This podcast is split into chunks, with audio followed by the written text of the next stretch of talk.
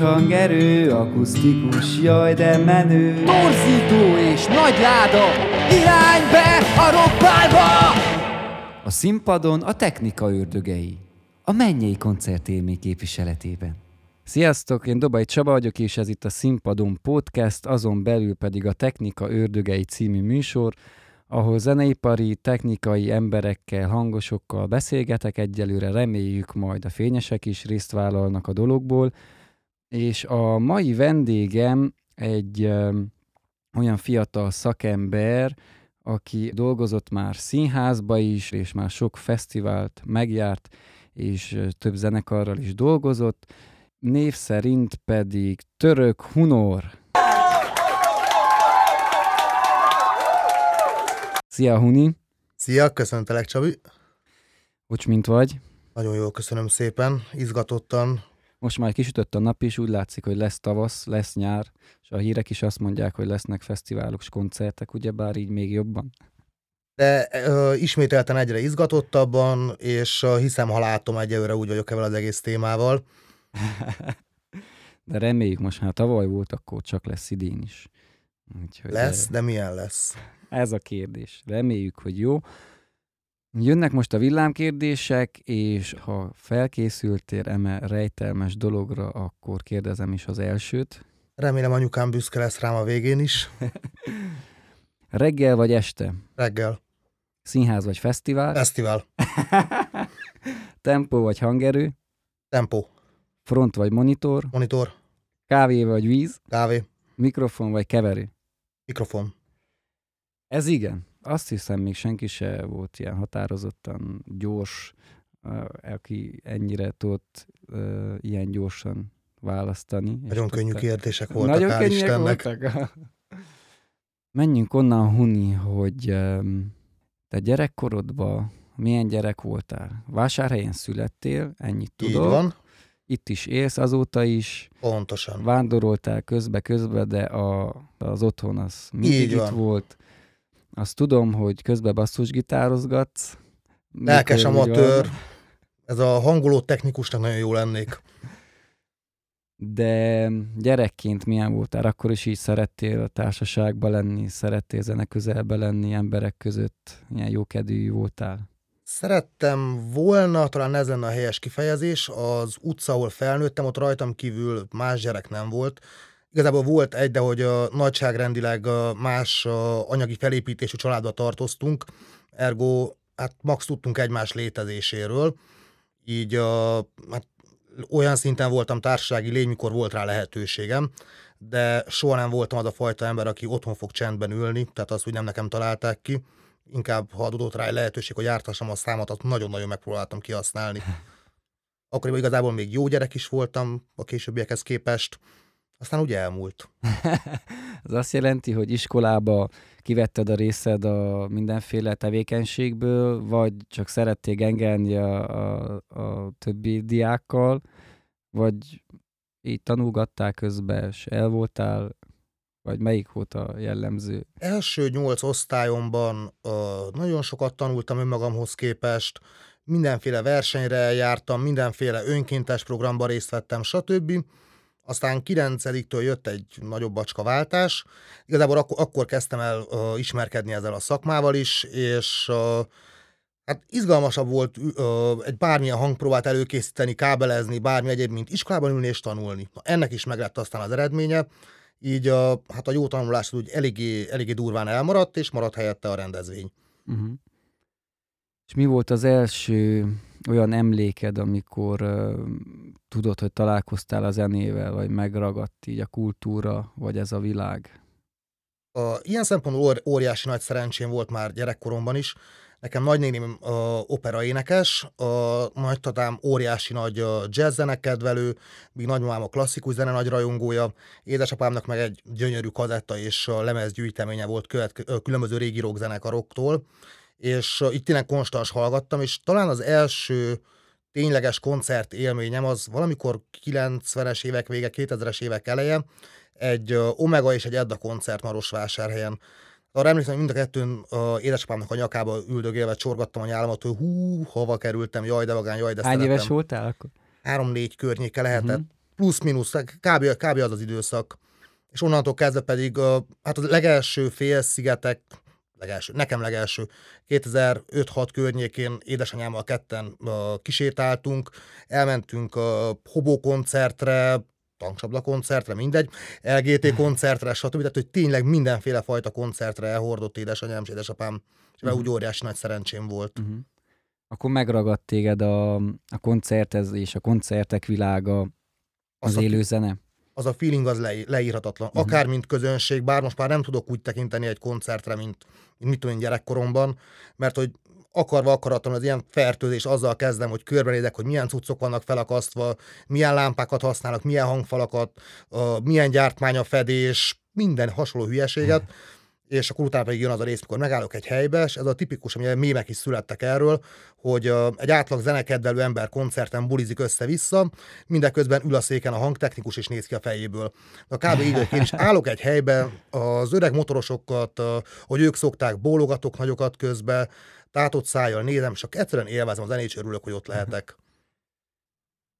Akkor értsem úgy, hogy téged a színpad körüli dolgok varázsoltak-e, vagy az, ahogy zenéltek, vagy is is, vagy melyik volt erősebb, ami melyik megfogott?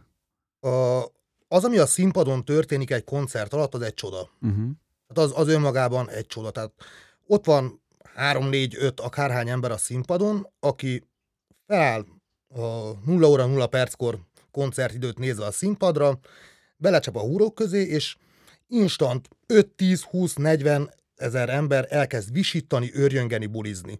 És ha megnézed egy koncert közben az embereknek az arcát, egyszerűen lehet, hogy, hogy előtte egy órával vesztette el valakiét, lehet, hogy akkor égett le a háza, bármi történt, de ő abban az egy, másfél, két órában megszűnik számára a külvilág, és egy teljesen új ember lesz. Teljesen átszellemül, teljesen másképp él meg mindent, akkor a zene van. És engem ez, ez ami igazán megragadt. És mm. ezért nagyon hiszek abban, amit a, ú, nem tudom, hol olvastam interneten, egy valami uh, szak, egy szakmának a nagy öregje mondogatta, hogy uh, igazából tök mindegy, hogy mi történt veled, milyen állapotban vagy, minden tök mindegy, a koncert az le kell menjen. Uh-huh. És ez ugye mindkét félre igaz szerintem. A koncert az mindenek előtt, és az a, az a hangulat, és az a, az a más világ, amit megteremt arra a kis időre. Uh-huh. Jó, ez elszippantott magába a zene, tehát elvarázsolt a színpad, a koncertvilág, persze ez alá volt támasztva otthon zenével, ugye, tehát családban ment a zenehallgatás kultúrája megvolt. Volt-e valami késztetés, mielőtt neki kezdtél hangtechnikával foglalkozni, hogy kerülj közelebb a zenéhez, hogy foglalkozzál ezzel, tehát gyerekként elkezdtél tanulni valami hangszeren, vagy érdekelte nem tudom én, bármilyen zene, oktatás, vagy nem tudom, néptánc, vagy bármi zene körüli tevékenység, foglalkoztál-e ilyennel, vagy akartál-e menni gyerekként? Hát a, én is, mint a, szerintem a gyerekeknek a 90%-a rockstar akartam lenni. Ez a standard, miután, számomra igazából az űrhajós az kimaradt. Nekem valamiért például, emlékszem kicsikoromban akkor jelentek meg Marosvásárhelyen az első narancsárga szemetes autók, én akkor szemetes akartam lenni. Konkrétan ez így ki volt találva. Na de visszatérve a témára, a, ha jól emlékszem, másodikos, harmadikos koromban plusz-minusz kezdtem el gitározni, megfog, lefogni életem első akkordjait, már ez a helyes kifejezés. Egy a, nagyon vagány, nagyon jó emberkétől, Sándor Balástól, volt akkoriban egy zenekaruk itt vásárhelyen, Traffic TBC volt a neve talán, emlékszem tisztán, hogy a falra az a feliratos cigis dobozokból volt kirakva, ez, ez úgy nagyon megmaradt. Én az élet első akkordjaimat tőle tanultam, aztán uh, még folytatásban egy, uh, egy lelkésztől is nagyon sokat tanultam, ugyanígy Marosvásárhelyen, míg aztán elkerültem egy művészeti is uh, tanárhoz. Ott már jött, a, jött az intenzív zeneelmélet, uh, felbontásban játsz, ugye a, ne, ne az emol G-durból álljon egy, egy teljes uh, akármi, amit lejátszom, és uh, így, így tényleg egyre jobban jobban ráálltam, meg aztán hogy rájöttem valahogy a basszusgitár az úgy szimpatikusabb, jobban vonz. Sajnos akkor már uh, nem volt meg az a talán fizikai, meg mentális időm, hogy uh, ugyanolyan oda, odaadással kezdjem el azt is tanulni, és gyakorolni, és csinálni, mert hogy akkor már elkezdtem kacsingatni a rendezvények fele, és akkor az úgy valahogy jobban vonzott az, az oldala az egésznek. Ugye eléggé hamar rájöttem, hogy uh, az, amit én szeretnék a zenélésben, a, az úgymond örömzenélés. Felállok a színpadra, és, és azt játszom, ami nekem szimpatikus, ami nekem jó. Ez nem egy tartható állapot, illetve az, hogy a multimilliómos vagy, nyertél a lottó, meg stb. Mert hogy ugye a zenekaroknak 90%-a akarva akaratlanul profitorientált vállalkozás. Uh-huh. Előbb-utóbb így is úgyis te a zenéből akarsz uh, megélni. Én viszont ezt egyáltalán nem szerettem volna. De tényleg, hogyha nekem most az, az, az szimpatikus, hogy Pink Floydot játszok, bár tudnék, akkor, akkor az Pink Floyd legyen, vagy East, vagy lényegtelen mi az, de ne az, amit éppen el lehet adni. Abban uh-huh. semmi kihívás nincsen. Uh-huh. Elkezdtél gitározni önszorgalomból, az volt az első, ugye? Az így hány van. évig ment így a tanulgatás Nem tudnám, nem tudnám megmondani. Szerintem az, hogy én uh, valakitől vagy oktatótól tanuljak gitározni, az ilyen nyolcadikos koromig lehetett, plusz-minusz. Hmm. Sat, vagy lehet már kilencedik, nem tudom pontosan volt, a környéken. Volt zenekar is? Uh, hát szerintem egy-két hónapot. Egyet, valami ilyesmi. Ott, ott, ott kezdtem el jobban megismerkedni maga a basszus gitározással, aztán, aztán az úgy megszakadt, pedig ott olyan különleges emberekkel zenélhettem együtt, vagy próbálhattam együtt zenélni, mint a Nemes Tibi, Pető Csabika, a Máté Péter, nem a régi, hanem az új, a, meg Iszlai Tamás, tehát hogy ezek hihetetlen tehetséges marosvásárhelyi zenészek, akik most már mind kiszabadultak a nagyvilágba, és komoly zenei képzettséggel rendelkező művészek lettek mostanra. Mi volt a, az első lépés a, a rendezvényipar fele, a hangtechnika fele?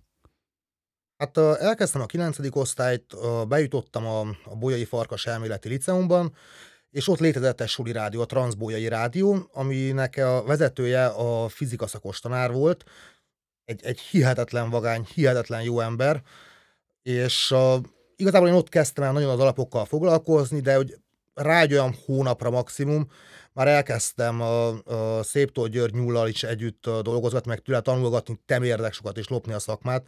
Szóval igazából a kettő úgy párhuzamosan jött, meg utána rájöttem, hogy nekem igazából vannak gyerekkori emlékeim, mikor anyum elvitte koncertre, és nyúl megengedte, hogy két potihoz hozzányúljak a pulton, csak hogy nyilván akkor ez még az egész még nem tudatosult az emberben. Uh-huh.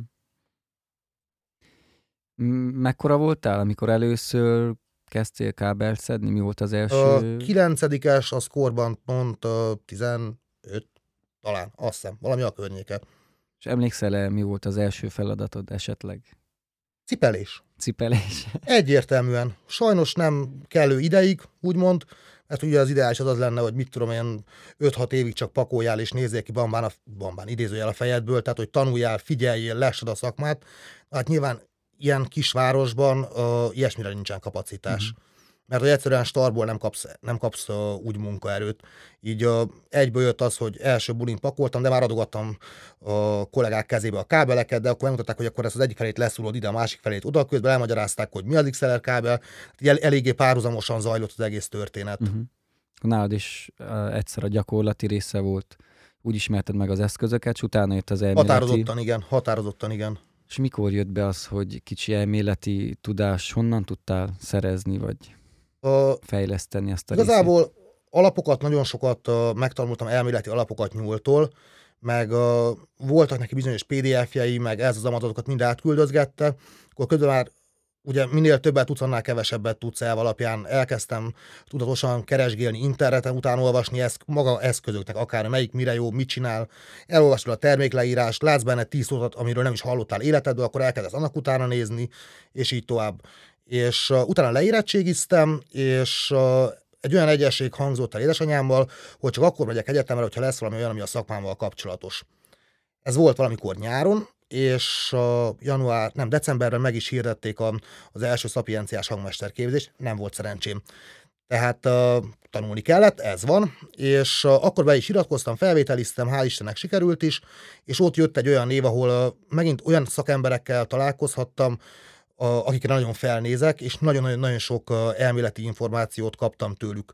És szerencsére nem az volt, hogy ő lediktálta, én leírtam egy lapra felét, amennyit sikerült diktálás után, vagy ilyes, vagy amennyit megjegyeztem, éppen annyira tudtam koncentrálni, hanem ezt a mennyiségű anyagot mind-mind-mind ideadták PDF-ben, amiket mai napig egy-egy szakmai vita során előtt tudok szedni, át tudom lapozni, fel tudom eleveníteni azokat az információkat, tehát ez hihetetlen hasznos volt. Uh-huh. Az volt a legelső ö, Sapiencia hangmesterképzés, így ugye, van, így van. volt az első széria, az ö, milyen volt? Hogy láttad így kezdő ö, képzés, úgy mondjam?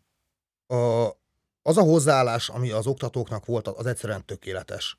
Tehát, hogy tényleg, tényleg az volt, hogy ők nem a pénzért csinálták, hanem azért, mert szerették volna továbbadni a tudásukat, vagy ugye a, a, a két hát lényegében alapítója az egésznek, a, ők is mind, mind, mindketten nagyon-nagyon-nagyon komolyan próbáltak úgy odaállni, hogy minél több információval megmaradjunk, és minél többet tudjunk uh, tanulni. Most akkoriban még nem rendelkezett uh, a Sapiencia olyan technikai eszközparkkal, mint most. Nyilván akkor már volt néhány Neumann mikrofonjuk, meg ez az, az voltak már fincsiségek, de messze nem volt saját hangrendszerük, meg, meg egyéb ilyen extrák, mint most.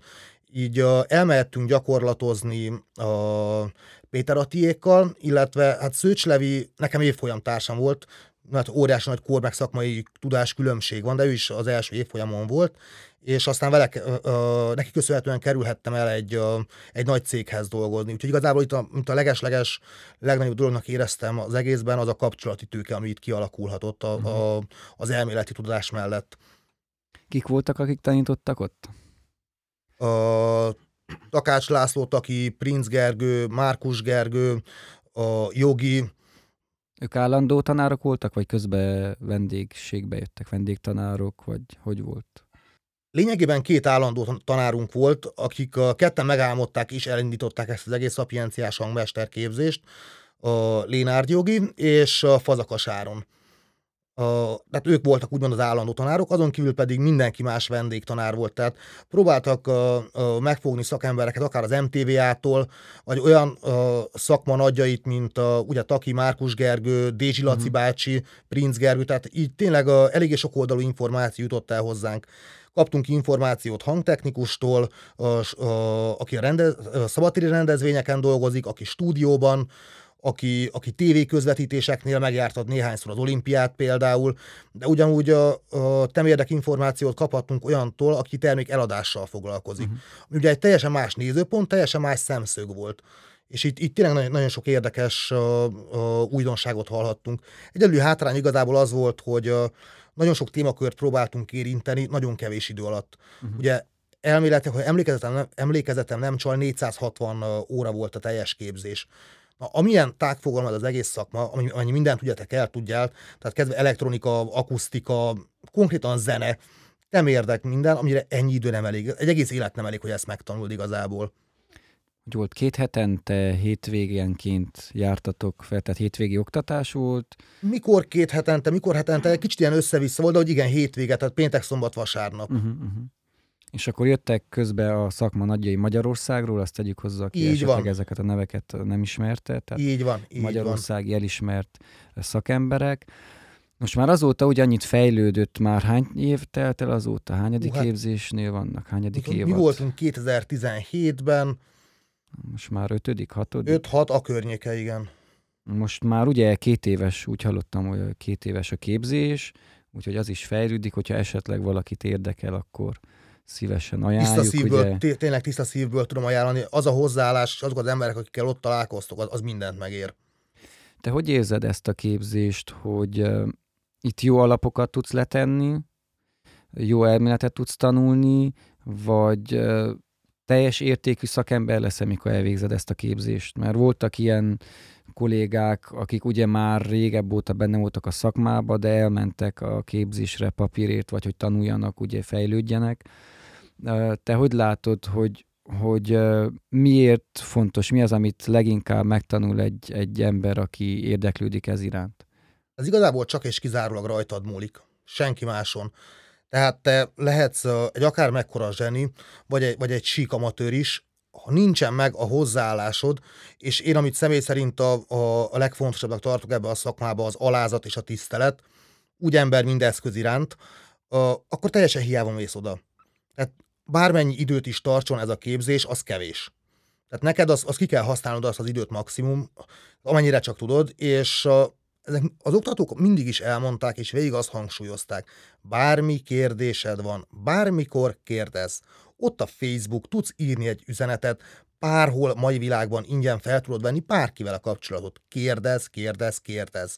Ugye nagyon nehezítette az egész történetet, hogy hogy közösen voltunk a kezdők, meg, meg a haladók is. Uh-huh. És ez nagyon megnehezített az egészet, mert míg volt, akinek azt kellett magyarázni, hogy mi a dibox, mert ugye a szakma elején volt, addig adott esetben egyesek már ezen az információ rég túl voltak, ezért szerintem nagyon, nagyon jó lecke volt az, hogy egymással is türelmesek legyünk, és, és segítsünk egymásnak, hogy ugye a, a tapasztaltabb a kezdőt húzza maga után. De úgy, hogy közben ő sem ragadjon le. Tehát ez szerintem egy nagyon fontos dolog. Elvégezted akkor a szapis hangmesterit, és utána mi következett számodra? Nem érdek sok a nagy koncert, fesztivál, stb. Ugye elkerültem ez a Szebeni céghez, mint bedolgozó, és... A setup? Így van, így van. Velük meg olyan rendezvényekre, tehát olyan fesztiválokra, per koncertekre, per akármire juthattam el, amire másképp nem föltétlenül lett volna lehetőségem, lehetőségem, egy. Kettő pedig olyan eszközökkel találkozhattam, ami másnak nincs. Mert hogy beszélünk ugye, mit tudom én, két-háromszáz ezer eurós hangrendszerekről, meg több tízezer eurós keverőpultokról, amik evidens, hogy máshol nem nagyon találsz meg. Itt volt alkalmam ezeket megtanulni, ami meg nagyon-nagyon sokat jelentett számomra, és tényleg ott pár olyan emberrel dolgozhattam együtt, akiktől temérdek sokat tudtam tanulni. Mi volt az a rendezvény vagy zenekar, akikkel ö, dolgoztál, és számodra nagy nagy büszkeség és az egyik legjobb élményeid? Uh, talán az Aldi Meola koncertek, meg a The Straits, ez ami maradt a Dire Straitsből, miután Mark Knopfler mm. kiszállt, bla bla bla bla. Ez mind a kettő az olyan élmény volt számomra, amit így két nap nem alvás után is képes voltam újra végighallgatni, bármi történjék is, mert hogy az tényleg minden pénzt megér. Térjünk át egy nagyon pici uh, szakmai oldalra, de olyan szemszögből közelítsük meg, hogy a hallgatók is értsék meg ezt a dolgot. A monitorozásra akarok rámenni, erről már beszéltünk korábbi adásokban, Lórival is érintettük ezt a témát, hogy milyen szerepek vannak a, a színpad körül. Ajtonyt is el akartam hívni, ő még egyelőre nem vállalta, mert tudom, hogy ő... Ej, ajtony, ajtony! ő sokat szokott monitorozni, de mellette azt hiszem te vagy az, aki ilyen mondhatni rendszeres monitoros vagy.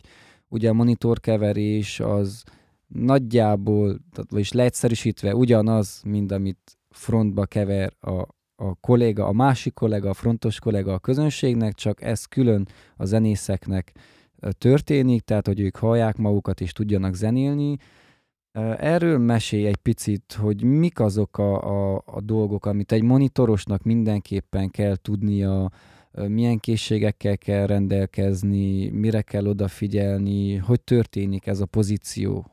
Egyáltalán hol helyezkedsz el a színpadon, vagy körülötte, és mi a te úgymond legfontosabb feladatod ilyen esetben? A, először is nagyon sokan úgy veszik, hogy a ranglétrán van a frontos, majd a monitoros. Én inkább a kettőt egymás mellé helyezném, mivel a, mind a kettőnek megvannak a maga nehézségei. Tehát egyik sem könnyebb vagy nehezebb, mint a másik. Kb. egyenlő. Én inkább, amit a legnagyobb különbségnek érzek a kettő között, azok az energiák. Uh-huh. Engem például ez volt meg nagyon a, a színpadon, az a, az a temérdek energia, amit a zenekar átad. Egyszerű példa, az egyik kedvenc koncertem, egyik Kolozsvári Magyar Napokon, Hobó Deák Bill közös koncert. A, eddigi egyik talán legnehezebb monitorozásom volt, mivel óriási hangerő volt a színpadon, és tényleg minden geredés határon volt minden mikrofon, az erősítők kb. pirosból ki sem szálltak, tehát ténylegesen szét volt hajtva minden, viszont ahogy azokat a régi Hobo Blues dalokat elkezdték énekelni, mi a, a, a kollégával egymás mellett elkezdtünk torkunk szakadtából végig énekeltük és bulisztuk az egész koncertet. Tehát olyan szintű energia van, amit, amit megkapsz a frontba is, csak nem föltétlenül a zenekartól, hanem talán a közönségtől nagyobb intenzitással. De ugye egy ekkor rendezvényen kb. 50 méterre vagy a színpadtól, ami meg azért eléggé nagy távolság már. Na most már a monitorosként neked az a legnagyobb feladatod, hogy a zenész jól érezze magát, bármi áron is. Tehát mindenki megvan, hogy kb. mit akar a, a visszahallani, mindent, keveset, önmagát, önmagán kívül mindent, tehát millió egy variáció, bármit, és nagyon fontos, hogy te ezt találd el, és odafigyelj olyan apróságokra, hogy nehogy a másikat megsüketíts például. Meg adott esetben teljesen másképp kell hangszínezned, mint például a frontban. Mivel nem tudom, nem tudom, például a zenekar az igényelni azt, hogy kifele legyen egy csattogós lábdobja, de a dobos a fülébe egy dűnyögös lábdobot szeretne hallani akkor te meg pont azt, tehát neked nem az kell, ami kifele jól szól, hanem ő, amit ő szeretne hallani elsősorban, és adott esetben meg úgy hangszínezni, hogy a fülének a, minél a kimérőbb és pihentetőbb legyen. Uh-huh. Tehát ne kínozza a fülét. A más nagyon fontos dolog pedig, amit megint nagyon sokan szerintem elfelejtenek, illetve nincsen lehetőségük rá, de ugye főleg itt Romániában nagyon gyerekcipőben jár ez az egész szakma, nincs annyira nagyon régisége, nagyon fontos a, a, a, az, hogy a frontos meg a monitoros összeszokott a, kollégák legyenek. Nagyon fontos az, hogy ti egymással tudjatok kommunikálni, egymás munkáját ne akadályozzátok, a, ne adjátok a színpadon akkor a hangerőt, hogy a frontos 5 dB-vel meg kelljen a master tolja, és millió egy ilyen variáció, és uh, tényleg az van, hogy egész koncert alatt egy pillanatra nem veheted le a szemedet a, a zenészekről.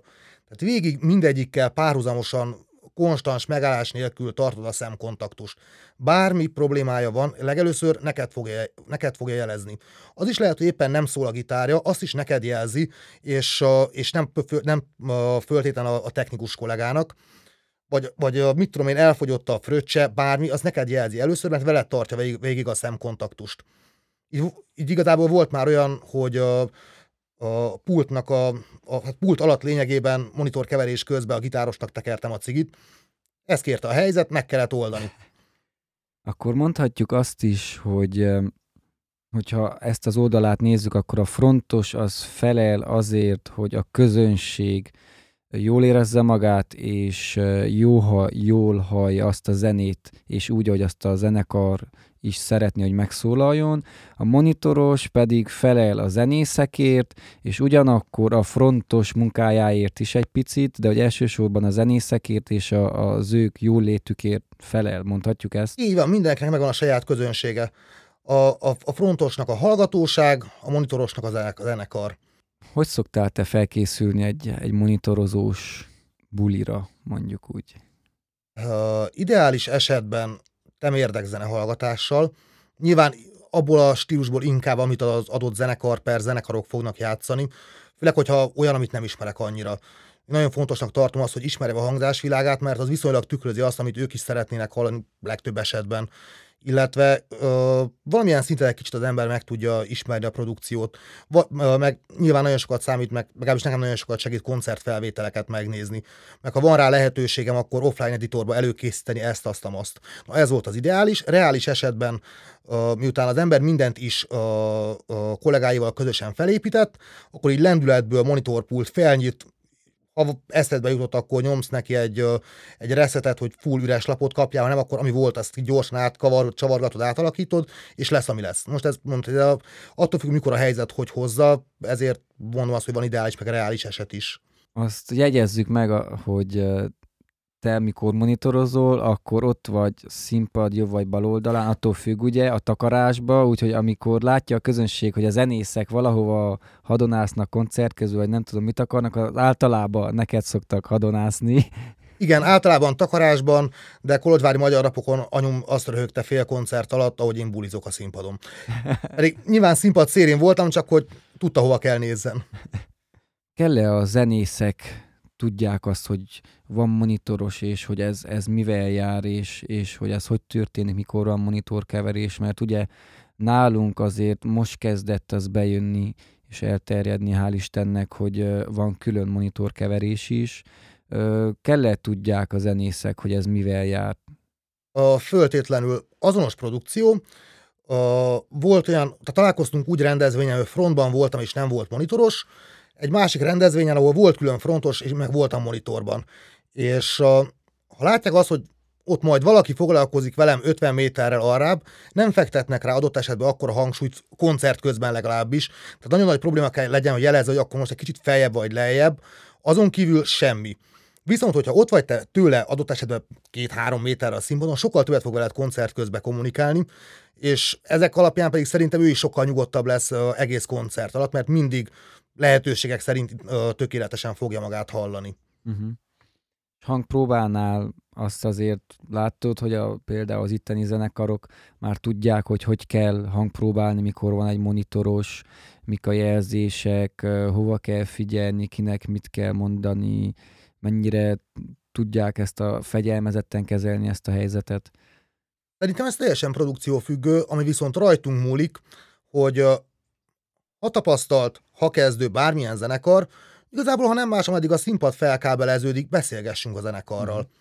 Itt, itt nem föltétlen az, hogy akkor most uh, mondjuk el konkrét értékek, hogy ezt akarom, azt akarom, azt akarom, mit akarsz, stb., hanem egyszerűen beszélgessünk. Olyat, hogy mit szeretnél hallani, hogy szereted, teljesen lazán és kötetlenül, ha pedig látod azt, hogy, hogy nincsen teljesen tisztában a, a produkció tagja, hogy igazából mit akar, mert még nincs annyi tapasztalat, hogy kialakuljon, akkor meg úgy kezdje el vele beszélgetni, hogy mi az, ami neked segít, milyen stílusú zenét játszottok, mert nem is tudom, még egy, egy Emerson Lake and Palmerbe lehet ideális, a, vagy egy Deep Purple-be, hogy a, a mindenki is hallja a billentyűt, de nem tudom, egy Metallicánál nem, mivel nincs.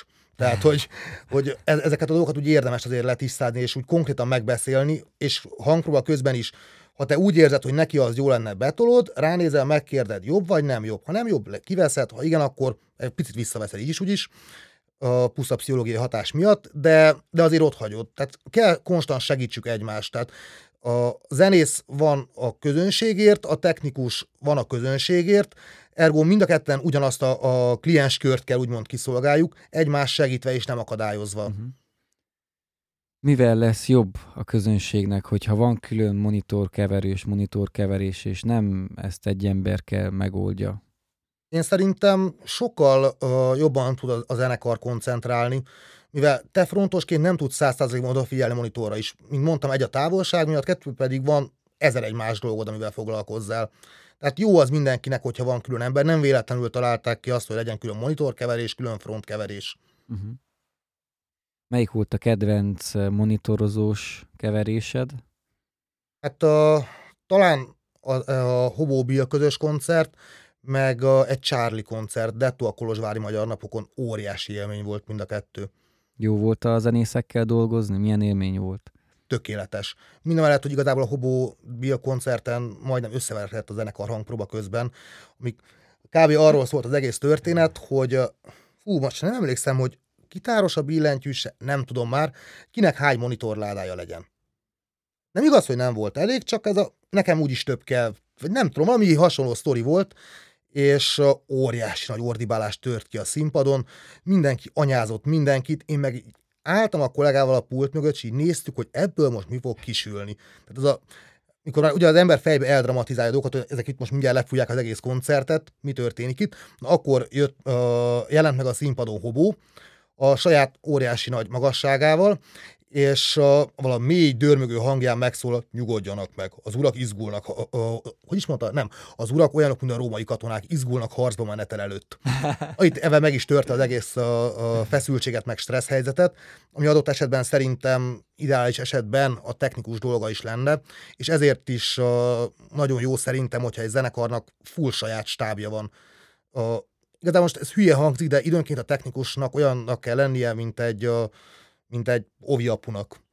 Tehát zenész, ő a zenész, ő el van idő, adott esetben a saját maga világában, ez, ez lehet jó vagy rossz is, totál produkció függő, de neked, te vagy az, akinek mindig a, a, a szó összes értelmében józanak és tisztának kell lenned, és, és bármilyen problémát megoldanod. Lehet az az, hogy elszakadt a pólója az énekesnek, vagy az, hogy elromlott a gitárja. Lényegtelen, ezt meg kell oldanod. Jó, egy utolsó kérdés a monitorozással kapcsolatban. Mit üzennél a zenészeknek, hogy hogyan álljanak a monitorkeverőshöz, és úgy amúgy a, a monitor keveréshez, tehát mikor hangpróbálnak, vagy akár koncertkörülményben, mi az, amire figyeljenek, vagy mit tartsanak észbe? Legyenek elsősorban türelmesek. Nem ismerjük egymást adott esetben, nem ismerjük egymásnak a munkastílusát, egymásnak az igényeit. Meg az is lehet, most ez megint ne, a, a, nem az ideális, hanem a reális eset, aznap még van nyolc másik produkció is, hogy az embernek akarva akaratlanul egy kicsit összekavarodik a feje. Kommunikáljunk, mondjuk el tisztán, hogy én ezt szeretném, azt szeretném. Picit halkabban, picit hangosabban. Ha kell, tízszer, ötvenszer változtatunk rajta, semmi gond. Ez arról szól, hogy te, mint zenész, tökéletesen érez magad a színpadon. És tényleg teljesen száz százalékban együtt kell működnünk, kollaborálnunk. Végül is, mint mondtam, mind a ketten ugyanazt a közönséget kell kiszolgáljuk, egymás segítésével. Én nem élek meg nélkül, te nem élsz meg nélkülem. Nagyon lebutítva és el, hát bölcsen mondva igazából. Az előbb említetted, hogy jó, ha stábbal van a zenekar. Ez is egy picit ilyen furcsa szituáció felénk, hogy nehezen kezelik úgy a, a rendezvényszervezők, vagy esetleg a technikai stábok, a, a helyi kiszolgálók egy-egy helyen, helyzetben, hogyha nagy stábbal érkezik egy zenekar, vagy aggatnak ilyen jelzőket, hogy néha nagy sztárok, nagy sztárnak érzik magukat a zenészek. Miért látod fontosnak az, hogy legyen egy stáb, miért jó ez, mikor kell stáb, mekkora stáb? A, egy egyszerű példa, tavaly megadatott az a szerencs, hogy elkezdtem hát sokkal intenzívebben dolgozni Vizi Imrével. Van neki egyéni produkciója, van neki zenekaros felállása.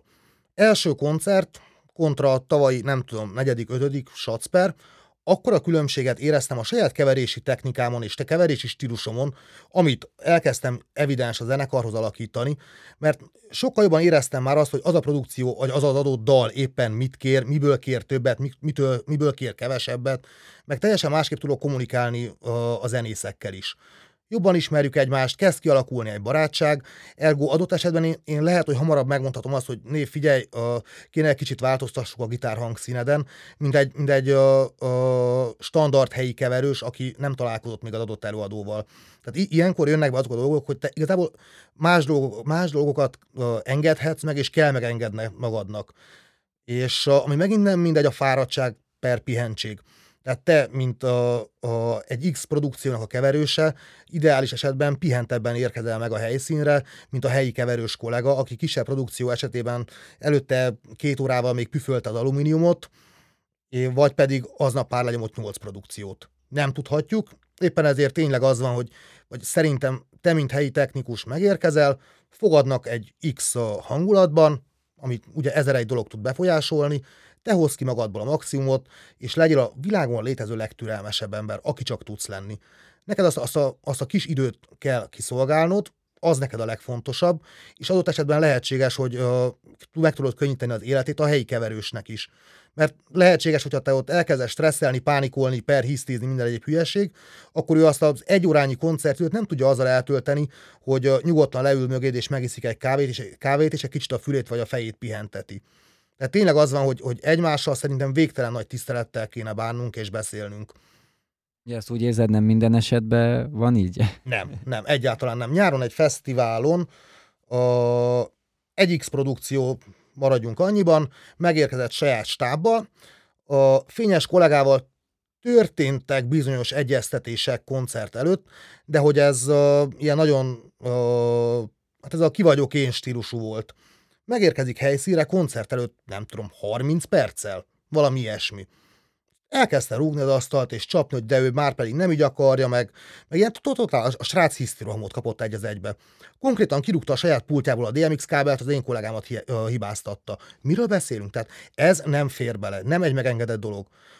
Evel szemben meg fel tudok hozni olyan embereket tökéletes példának, mint, a, mint például Taki Megérkezik saját zenekarával egy X helyszínre, nyilván elvárja a maximumot, ami teljesen logikus, ő leküldött egy ridert, neked azt kell teljesítened. Viszont mindemellett a világ legnagyobb barátságával, szeretetével és jó indulatával jön. És ez szerintem az, az amit te érdek sokat számít. Uh-huh. Én azt látom, hogy az elején ugye fura volt gyerekként nekem is, hogy sok emberke pattog egy-egy produkció körül, de ugye én is, te is most már többet jártunk uh, produkciókkal stábként, és másabb az, amikor a zenekarnak, ha valami baja van, akkor elmondja a saját emberének, hogy mi van, és uh, nem az van, hogy, hogy rossz hangulata van, és a helyi ember nem tudja ezt mire venni, vagy, vagy személyesen veszi, hogyha olyan stílusa van, hogy nem tudom, hogy beszélget furán, míg ezt a saját embere tudja, hogy aznap mi történt, vagy egyszerűen tudja, mi a megoldásra, hogy kell kezelni, vagy a másik az az, hogy ismeri a, a zenekarnak ugye a felszerelését, gyorsabban meg tud helyzeteket oldani, és a másik fontos dolog, hogy a helyi stábnak ez nagyon sokat segít. Gördülékenyebben megy a munka, Persze ez függ attól, hogy mekkora a produ- produkció, mekkora az igények, mi az, amit hoznak magukkal, felszerelés, ugye annyi ember kell rá, de én láttam olyant is, hogy kettő darab emberke volt egy produkcióval, és irgalmatlanul meg volt szervezve a munka, és olyan patentű, ketten felépítették a színpadot hangszerestől, mikrofonozástól, mindenestől, úgyhogy ezek a szakemberek is nagyon jó, ha vannak. és nagyon sokat tudnak segíteni a, a úgymond a végtermék a koncerten, amit a közönség hall, annak a minőségén. Hogy látod te Erdélyben jelen pillanatban, mennyire tudnak a zenekarok saját stábot építeni maguk köré, vagy mennyire van igény, mennyire tudják, hogy mire van szükség, mekkora stábra, vagy mit tudnak megengedni maguknak? Én szerintem ez egy, ez egy óriás nagy ö, ö, láncreakció. Tehát te egy X zenekar vagy, aki el akarsz menni egy X klubba koncertezni. A klub az este 90%-ában legjobb esetben is azt mondja neked, hogy ha nem te vagy a Sting, vagy a nem tudom ki, hogy nem tudom, belépőből kap százalékot. Ez a legjobb eset igazából. Hát ennél, ennél jobb azért az már, az már óriási nagy luxus. Most itt jön be az, hogy neked milyen hallgatóságod van. Ez, amit én látok legalábbis itt vásárhelyen, hogy a, nem tudom, van egy este öt helyi zenekar, és az öt helyi zenekar egymást nem hallgatja meg. Lejár a te, mit tudom én, 40 perced, és kimegy. Tehát attól a perctől kezdve, hogy ugye egymást nem hallgattuk meg, akkor nem várhatjuk egy mástól se, hogy bejöjjön. Plusz itt merül fel az a kérdés, hogy te jöhetsz akár mekkora mellénnyel, tisztán látsz, hogy hány ember jött el. Tehát két barátod nem jön a te koncertet meghallgatni, akkor ott szkár csinálni, hagyjuk abba, felejtsük el. És szerintem innen indul az egész. Uh, nagyon kevés uh, helyen működik ez, hogy támogatni a fiatal zenekarokat. Ez, ami évekig működött, és hát, ha, ha a Covid is úgy akarná, működne most is a lent a jazzben. Abszolút minden kis zenekar színpadot kap és nem mellesleg, ami szerintem óriási nagy dolog, ugyanazt a körülményt, mint egy nagy zenekar. Ugyanazt a, fik, a fajta kiszolgálást, ugyanazt a fajta eszközparkot, ami adott esetben a, a fejlődésben temérdek sokat segít. Nyilván egy valamilyen szintű a pénzt meg kell tudnod teremteni ahhoz, hogy egy stábot fenntartsál. Most pont ugyanaz, mint hogyha neked lenne egy céged, és lennének alkalmazottjaid. Leg, így lehet a legegyszerűbben megfogalmazni. Azokat az embereket bármi történjék is ki kell fizetni. Azok az emberek ebből élnek meg. Míg lehet, hogy te nem csak az zenélésből élsz meg, de a technikusod meg lehetséges, hogy igen.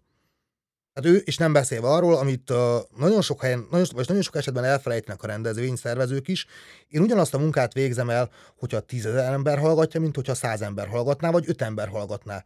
Én ugyanazt a mennyiségű kábelt le kell szúrjam, ugyanúgy meg kell a hangpróbát csináljam, ugyanúgy meg kell azt a zenekar szolgál, uh, szólaltatni, ugyanúgy adott esetben kell több száz kilométert utazni távol a családoktól, barátoktól, szerettektől, kiskutyától, kicsi macskától. Tehát akkor még nem sokan engedhetik meg azt maguknak, hogy, hogy stábot Sajnos nem. Tehát a, a, tényleg az van, hogy ne, egyszerűen nem, nem tartott a, a, az erdélyi piac. Azt kell mondjuk, hogy ennek az egyik akadálya a, a pénz, tehát nem tudnak fenntartani egy leginkább. embert azért. Tehát nem érdek sok produkciótól hallottam azt, hogy á, milyen vagály lenne, ha lenne nekünk is saját keverősünk. Oké, miért nincs? Hát nem tudjuk kifizetni. És igazából lassan tartom egy, egy, egy oké zsolód, akkor mit tudom, a zenekar kapott, egy négyfő zenekar kapott egy koncertre 500 lejt, és abból mit tudom én, 400 lejt, mondtam egy fiktív példát, odaadjon egy keverősnek. Nyilván ők is pénzből veszik a hangszereiket meg, akkor is, hogyha kezdőprodukció, és nem ebből élnek. Tök mindegy, ő azért tanult, próbált, megdolgozott, fáradt, utazott, áldozatokat hozott. Van-e az a szint még az elején, amikor határozottan azt mondod, hogy nem kell még stáb, nincs értelme? Szerintem nincs. Tehát a, az ideális, normális eset az lenne, hogy alakul egy zenekar, akkor a zenekarnak a tagjai egy dobos, egy bőgős, egy gitáros, egy énekes és egy technikus. Szerinted nincs az a lépcsőfok még, hogy tapasztaljanak, szokjanak, ők is tudják, hogy mi a helyzet? Ez most, uh, hogy mondjam, Neked is egyszerűbb úgy megtanulni vezetni, hogyha van egy oktatód. Ugyanezt a helyzetet látom itt is, hogy igazából a zenekar fejlődésében is nagyon sokat segít az, hogyha van egy állandó emberük. Mert az adott esetben egy sokkal nyíltabban megfogalmazhat egy véleményt, ami egy nem mellékes szempont, és egy kritikus véleményről beszélünk, plusz ideális, vagy adott esetben a tapasztalatából e, adódóan nagyon sokat tud tanítani is a produkciónak. Vagy adott esetben olyan felesleges plusz kiadásoktól megkímélni őket, hogy mit tudom én, az énekes szeretne egy saját mikrofont, ő azt látta a Youtube-on, hogy hű, de nagyon komoly egy, mit tudom, egy, egy Neumann kondi, megveszi, de hogy ő azt nem tudja, hogy tudom, mennyire gerjedékeny például. És akkor ő evel kidobott az ablakon idézőjel 7-800 eurót, eladja, nem tudom, 400 ért az OLX-en, és akkor utána megvesz egy SM58-as 100 euróért, de aztán rájön, hogy az meg pont megint nem az, ami neki kéne, akkor azt eladja 80 euróért, vagy beteszi a fiókba, mert egy SM58-as mindig jó van a háznál, vagy minden ideális családtag egy SM58-as, és akkor elkezd megint kísérletezni. Adott esetben meg lehet, hogy egy technikusnak van egy olyan ismeretségi köre, hogy egy, egy eladótól kér kölcsön 10 különböző fajta mikrofont egy napra, azonos körülmények között pedig beköti az összeset, és lepróbálják. Uh-huh. Melyik a leg, legmegfelelőbb, akár hangzásilag, akár fogásilag, bármilyen szempontból. És szerintem az ilyen minimális, alapvető dolgok miatt jó, hogyha van. Ugyanezt látom igazából, hogy első percük kéne legyen minden, minden egyes produkciónak menedzsere. Igen, az is egy jó téma. Még egy picit ide visszacsatolva, én azért ráülök a lipink a másik oldalára, hogy, hogy legyünk a levegőbe, de majd igyekszem az én meglátásomat és a tiédet egymáshoz közelíteni.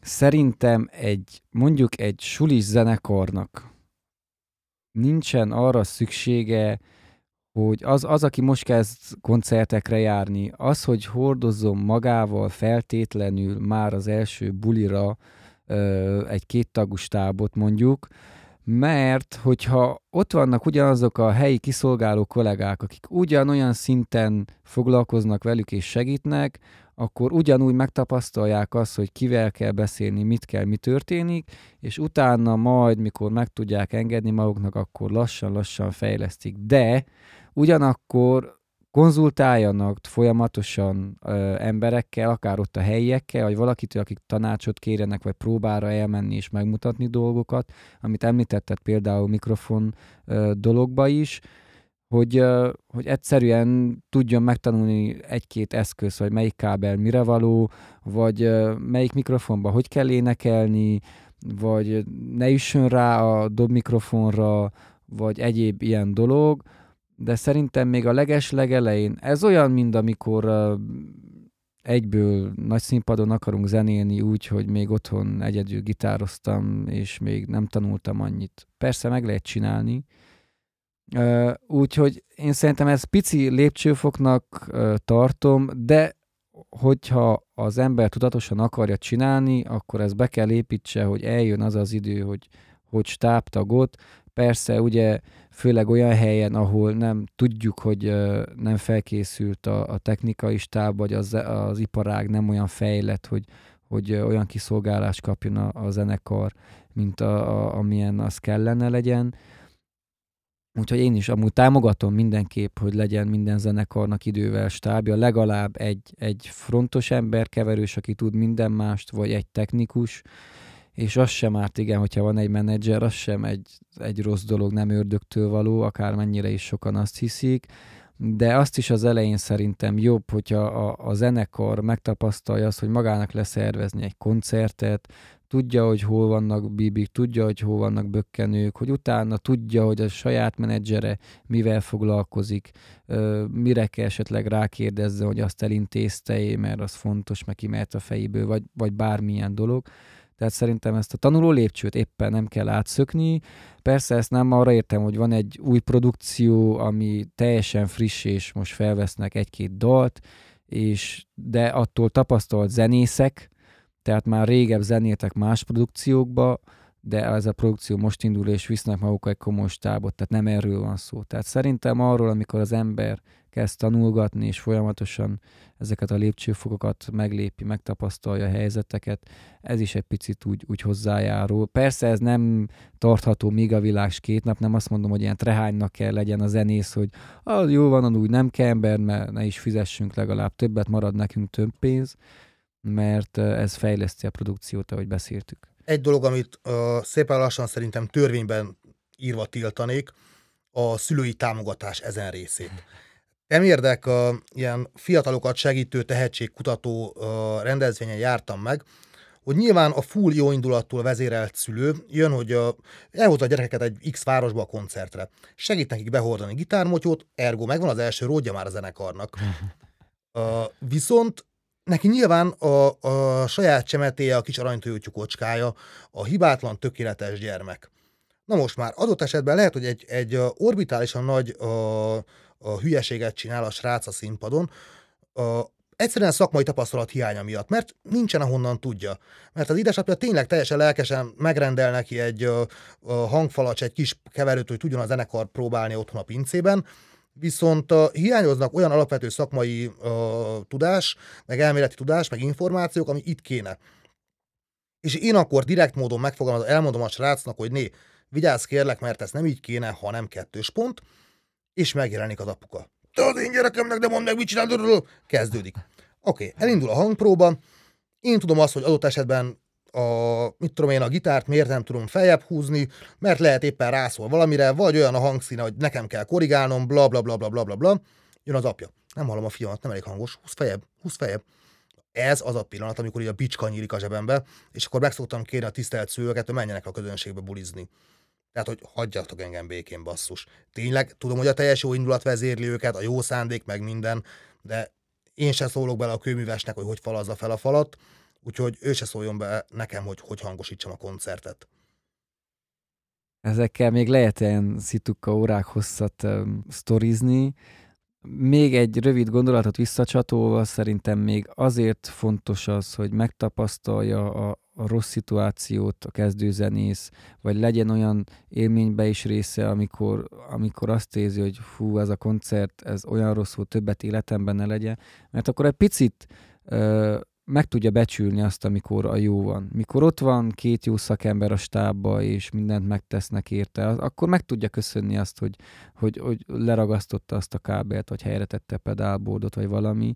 Tehát uh, ilyen szempontból szerintem sokat számít az, hogy hogyan értékelünk dolgokat, amikor látjuk a, a mind a két felet.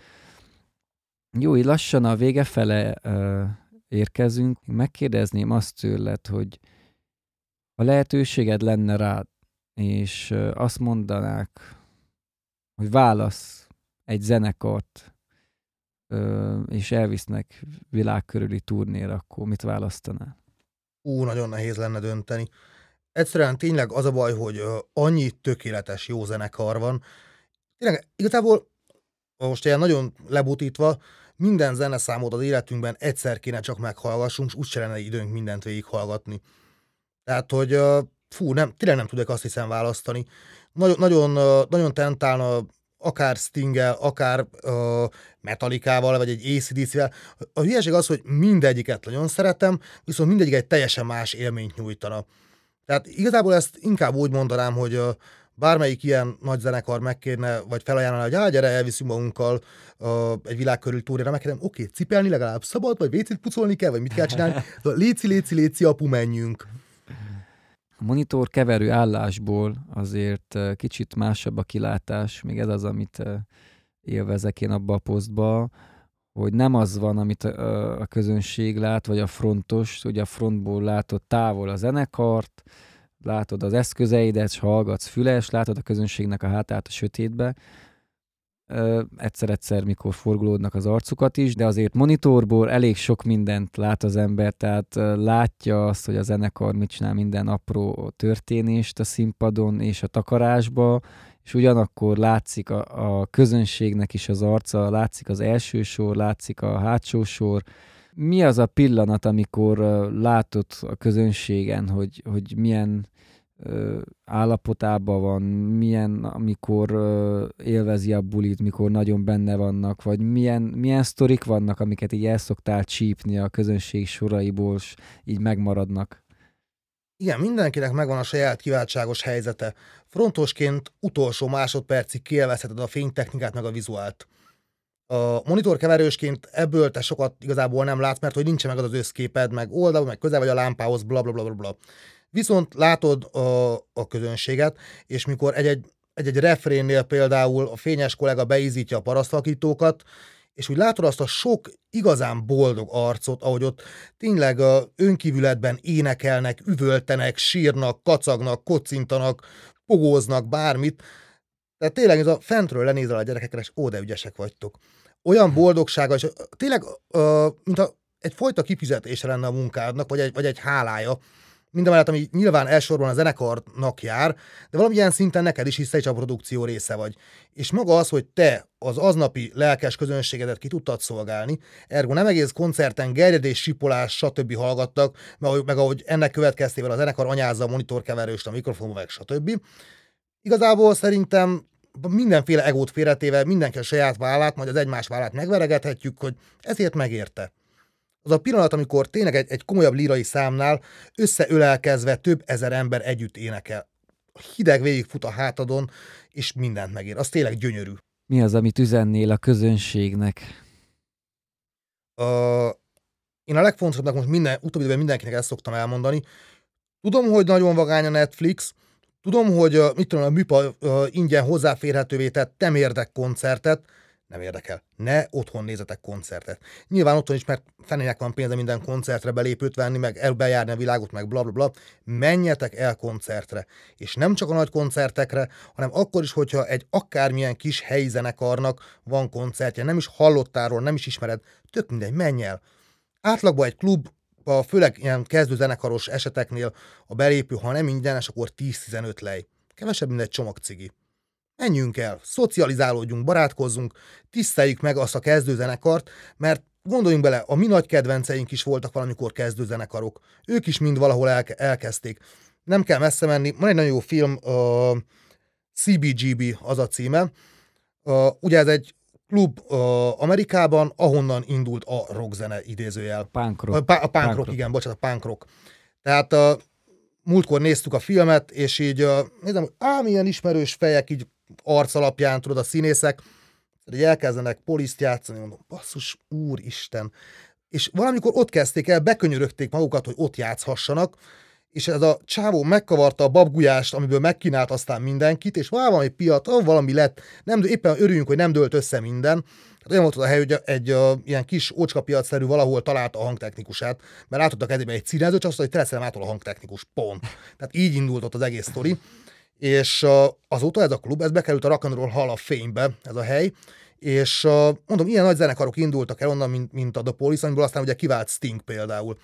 És játszottak 100-200 embernek, vagy akárhánynak, de azok tök mindegy, hogy a legelső koncertjük volt, úgyis a legnagyobb parti arcoként végig buliszták, és ezért is bánom igazából nem a 60-70-es években születtünk, vagy nőttünk fel. Akkoriban mindenki tudta értékelni a zenét. Gondoljunk bele, bárhova elment egy LGT, vagy egy, egy Omega, egy Edda, egy Beatrice, abszolút bárhova koncert, jó tömeg volt. Ugyanúgy itt vásárhelyen is akármilyen kis uh, zenekarnak volt koncertje az ifjúsági házba, ott mindenki ott volt. Tehát mintha legalábbis kötelező lett volna, mert volt egy lehetőséget, hogy elmenjél koncertre. Most el vagyunk kényelmesedve. iTunes, uh, Spotify, YouTube, minden hülyeség, és tényleg az van, hogy senki nem megy ki a házból. A mai világban YouTube-on lehet nézni ugye Isten tiszteletet is. Miért menjek el a templomba? Ez az általános nézet. Öltözetek fel, vegyetek fel egy tiszta ruhát magatokra, vagy mocskosat, kinek mi a kényelmes. Fesztiválon úgyse számít, tehát ott... Az egy más világ. Menjetek el, ígyátok meg azt a sört vagy kólát, bulizatok, szórakozzatok, szocializálódjatok. Mi az, amit a zenészeknek üzennél? Gyakoroljatok, tanuljatok, legyetek alázatosak. Nem föltétlenül a technikusokkal, bár nyilván velük is, de a közönségetekkel. A közönséget tisztelni kell mindenek felett, hisz ő a zsűri. És a zsűri az mindenek előtt van, neki kell megfelelni.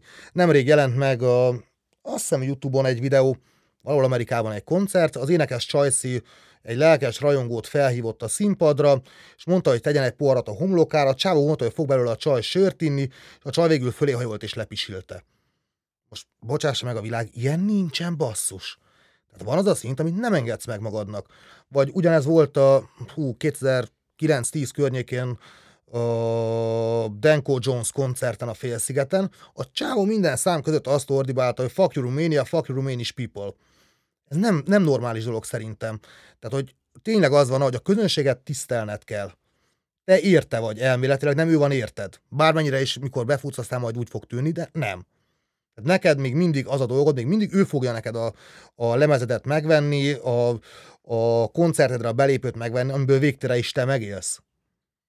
Most jön a szezon lassan, remélhetőleg. Nyárra mi a terved? Vagy az első szabadtéri koncerten mi lesz az első dolgod, amit csinálni fogsz? Hát nagyon attól félek, hogy most megint az lesz, hogy ideális meg reális eset. ideális esetben én szerintem meg fogom ölelgetni a hangfalakat.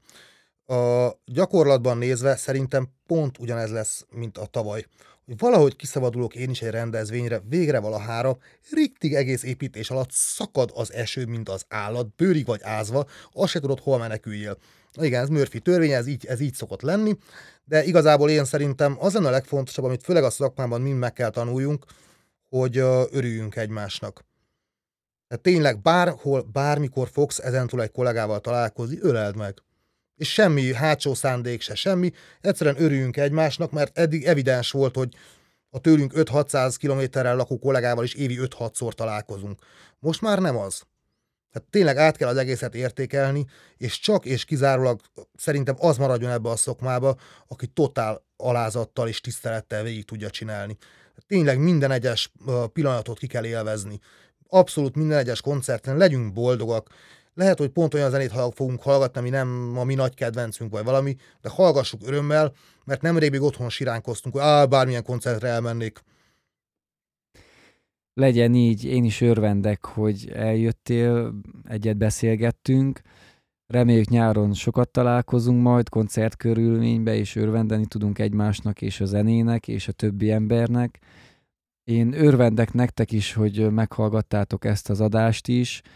Ha az előzőeket esetleg nem hallottátok, akkor hallgassátok meg, ugyanott fenn van a Spotify-on, az Apple Podcast-en, a Google Podcast-en, Sound of Csabika oldalon a Színpadon podcastet eléritek, tudjátok támogatni, hogyha tetszik a műsor, tudtok adományt küldeni, úgyhogy hallgassátok a, továbbra is a Színpadon podcastet, hallgassatok sok zenét, örvendjetek egymásnak, és legyen egy szép napotok, szép estétek, és találkozunk következőkor. Sziasztok! Sziasztok! Kondi még sík is hangerő, akusztikus, jaj de menő Torzító és nagy láda, iránybe a rock